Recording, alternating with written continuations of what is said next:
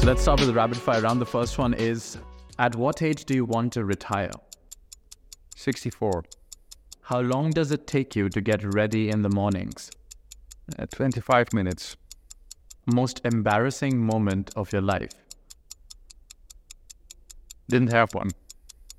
Favorite color? Blue. What time of day are you most inspired? In the morning. How many hours of sleep can you survive on? I need six, seven to eight hours. Fill in the blank. An upcoming marketing trend is blank. Is uh, AI. The city in which the best kiss of your life happened. Amsterdam. Pick one Mark Zuckerberg or Elon Musk. Elon Musk. Hard one. The biggest mistake of your career. I didn't make much mistakes. How do you relax? Sporting. How many cups of coffee do you drink per day? Four, I guess. A habit of yours that you don't like. Uh, postponing things.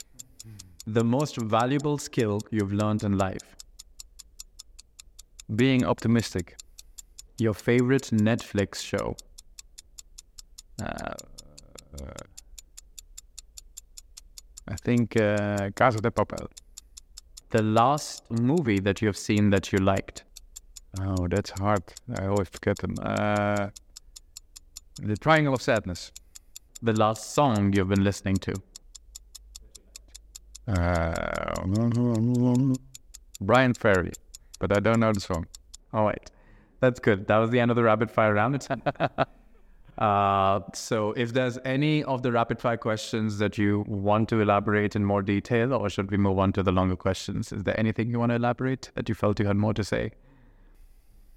What do, what do you think is most interesting to elaborate now? No, I think it was good. okay. Rapid fire is good, you know, keep people in the mystery. So, okay, so the long form questions. Uh, as a seasoned marketing professional with extensive experience in strategic innovation, what would you say are the key elements required to successfully drive transformation within commercial and marketing organizations? Uh, yeah, there are several key drivers of success. So it, it I think it, it all starts with a with uh, with an, uh, a shared ambition and urgency on on things. Because why do you want to change? Eh? Transformation is not the goal in itself. So it's very good and important that that you have a, an urgency and a real uh, let's say, vision on why it is necessary to do this transformation, and this has to be sent out by the by the leadership, of course. Uh, and then it's very much important to prove the idea of the transformation. So I always start with small, small scale experiments that make people, other people not involved, jealous, and then uh, it is much more easy to to to build uh, build further to scale that up in a later state. Uh, so what you often see is that people are very much afraid of change. That's a common habit, and in, and especially in the Netherlands, you see that when uh, leadership makes a decision on transformation, that the discussion always starts over again, and that people want want to rationalize why it's also good to do other things. So the best thing is to prove the idea of the transformation in a, in a small scale uh, have the right people on, on, board to do that, and um, yeah, then then scale it up. That's that's how I do it. And how do you determine the urgency or the vision, as you mentioned earlier? How do you determine that it is urgent? Yeah, that's something that people have to to feel. Uh, so one of the things I often use is uh, I don't know if you know this S curve uh, model, where you say that every organism in the world, if it's a tree or an organization or a human being, has a kind of S curve in its life. So it's get it it starts and then it grows and then it it's the the growing is less and then at at the end of the it dies or it's like spring, summer, uh, autumn, and and winter. So I often ask people where on this in which season are you living uh, in organizations. And when people then say, okay, we're living in autumn or in winter, then it's time to, to do something, of course. Uh, so there are more, more and more elements where you can try to find out why it is urgent to change. And it's very important. So things in life have to be important enough and urgent enough to act. And if it's urgent but not important, people won't act. And otherwise, if it's important but not urgent, people won't act as well. What are some of the most important factors to consider when launching a successful product in today's fast paced and competitive market? If it really has added value for for the customer, of course. So, in my opinion, everything starts with creating new added value for the for the customer, the consumer. Uh, and for me, another question always is a kind of sanity check: Would I uh, sell it to my mother or to my daughter?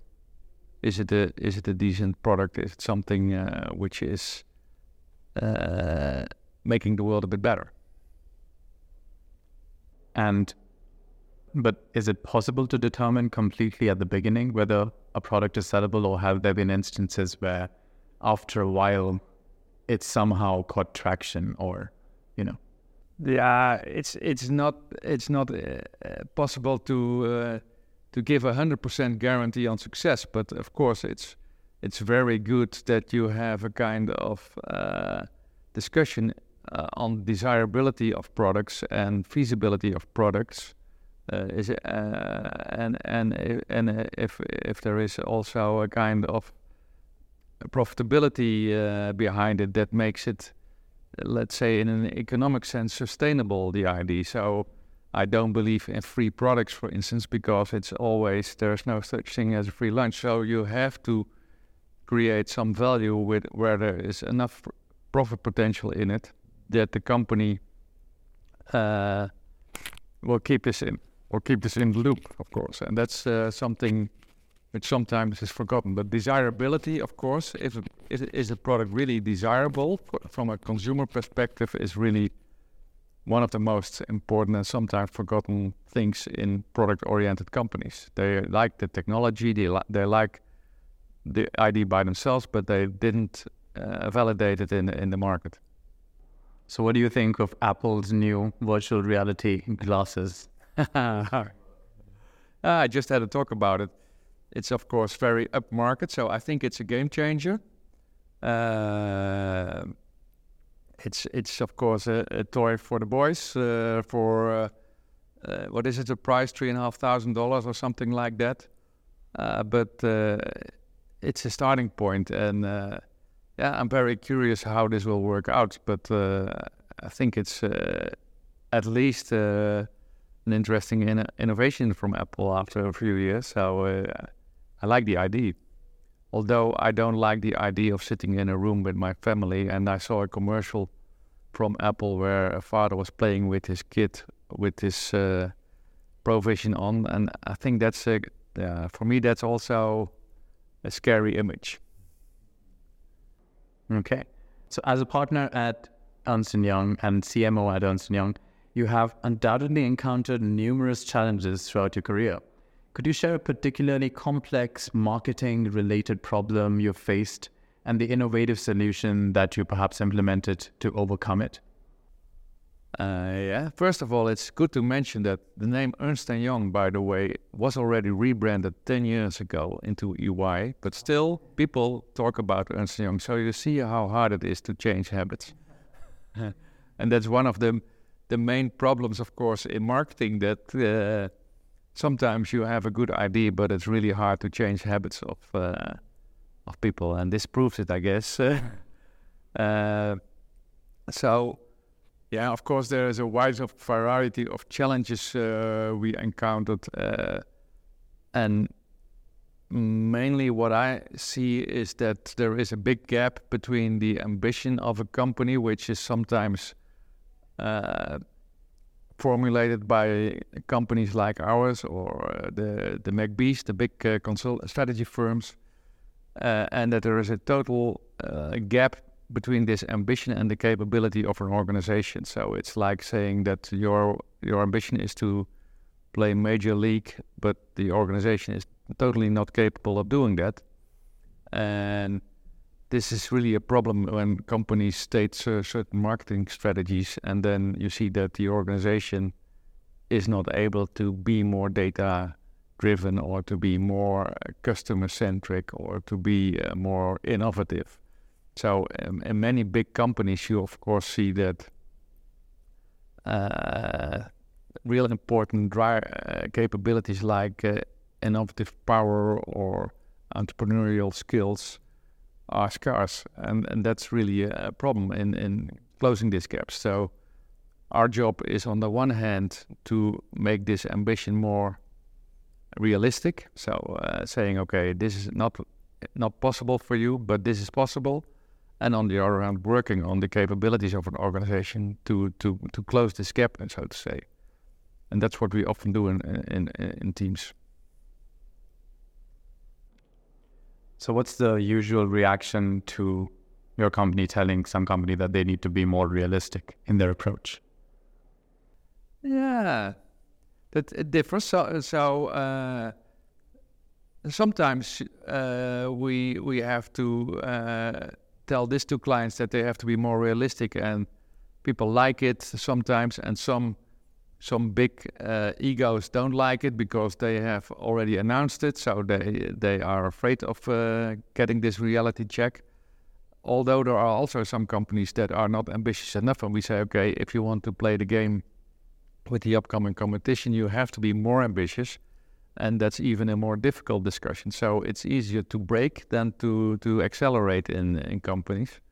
Uh, but yeah, it's where, we ask for, and and uh, you have to do that in a polite way.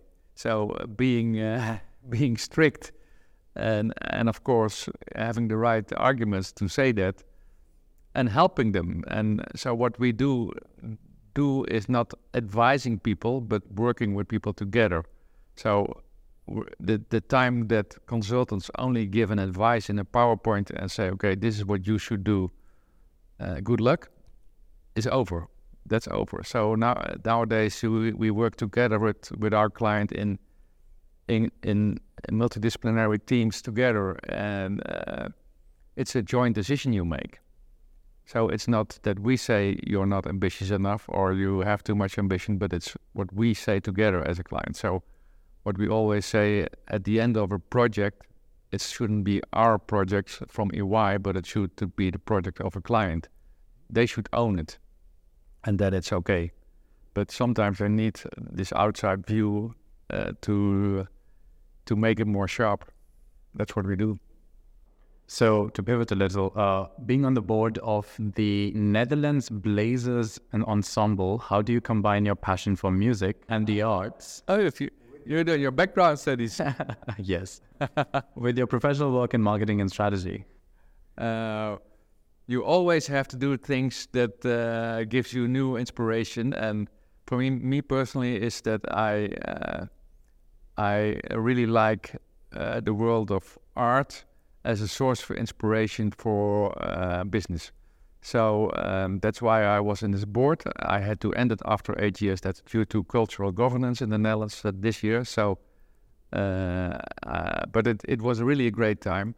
Uh, and I really love to work with uh, artists and other cultural people because what they do is asking the, the critical questions in society. That's what good artists do.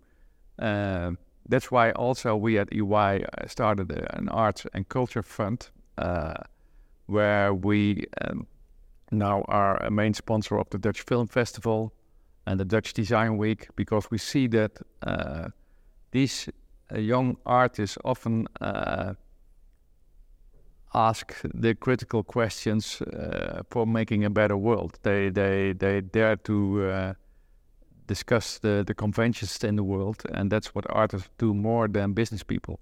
But business people can learn a lot of that. Uh, and what artists also do is finding new ways. Uh, new combinations uh, of of expertise bringing together, of combining different uh, different visions uh, and making new new images for the future. So that's why I like to be working in these kinds of boards as a, in, in my spare time. And do you do any kind of art yourself? No, actually not yet. But you asked about my age of retirement. Maybe later. I, when I was young, I applied for the Dutch Design Academy. I uh, didn't uh, get uh, access to that, so I went studying business administration. I'm still an art lover and a design lover, but maybe when I'm 64, I pick up uh, pick up art again. Would you consider marketing and art?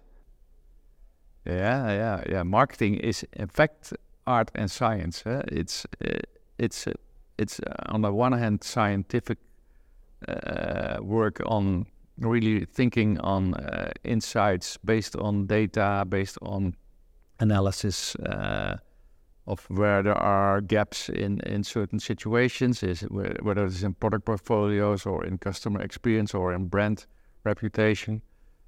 And on the other hand, good marketing is still about art. It's uh, finding new ways, uh, being original, being being a rebel with a cause. Uh, so doing things that are not evident. Mm-hmm. So, what is your rationale uh, behind your statement? We picked this from the internet. Creating customer and social value automatically leads to shareholder value rather than the other way around. Could you elaborate on why you strongly believe in this perspective?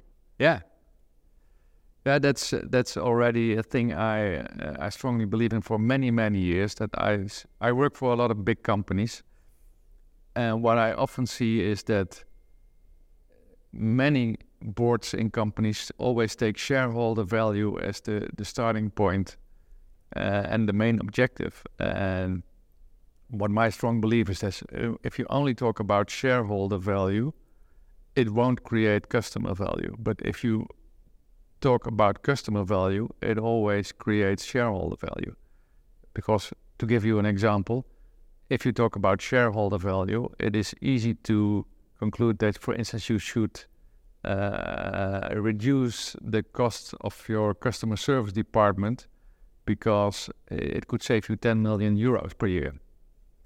Uh, that's easily found money to create more shareholder value. But on the other hand, it it also reduces the customer value in a very bad way, potentially. Uh, and if you do it the other way around, if you really find uh, ways to increase the customer value and do things that are really relevant and distinctive for your customers, I'm convinced that shareholder value will follow.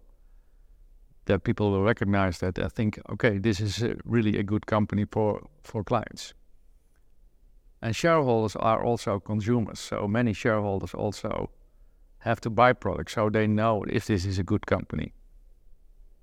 So, with over three decades of experience in strategic advice, what major shifts have you observed in consumer behavior and expectations over the years?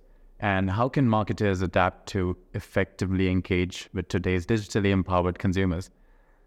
Yeah, that's. Uh, I'll make it a long story short. So, uh, of course, in fact, what you see is that there's changed a lot. Of course, uh, 30 years ago, there was no internet, there was no email, uh, there was no mobile phone. There were many things were not there. So it's really funny to realize myself that uh, that even in that time we already did some marketing, but it was it was more on on product and maybe uh, a bit on customer experience, but not really much. Uh, so what you have seen is that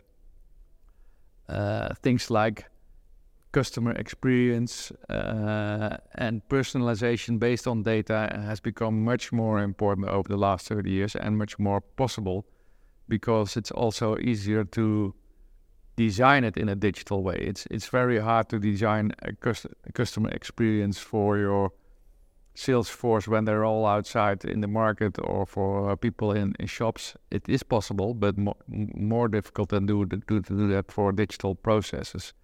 So uh, that changed a lot, I guess. Uh, on the other hand, people are still looking for uh, trustworthy companies for uh, delivering the promise that uh, companies have to do for being uh, being good uh, I think which which what comes more and more important, of course, is the the item of sustainability and inclusiveness. So companies have to be uh, much more aware uh, on on uh, on doing the, the, the good things in a good way. Yeah, let let's uh, have a look on the the Budweiser case, which is acti- acti- actual right now in the U.S. It went wrong in all in all dimensions. Uh, so it's it's it's more difficult right now. It's uh, it's it's a delicate game, which uh, which which change a lot. And in my opinion, marketing in that case is more and more not uh, an, a department that has to convince consumers to change, but has to is the department that has to convince the internal organization to change. So, in fact, we have to have an, uh, uh, a vision into the company, how this company should change to become more acceptable and uh, desired by consumers. That's more, much more important than pushing products to customers. So, what role do you think then data and analytics play in your decision making process when it comes to developing new products and marketing initiatives?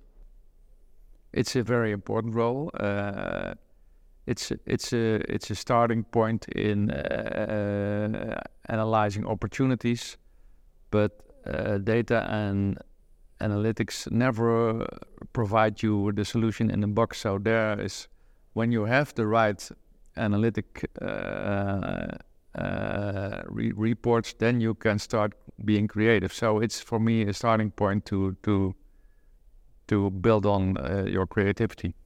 Mm. Right. So the last question for you is of a personal kind. What would you be doing in your life if not this right now?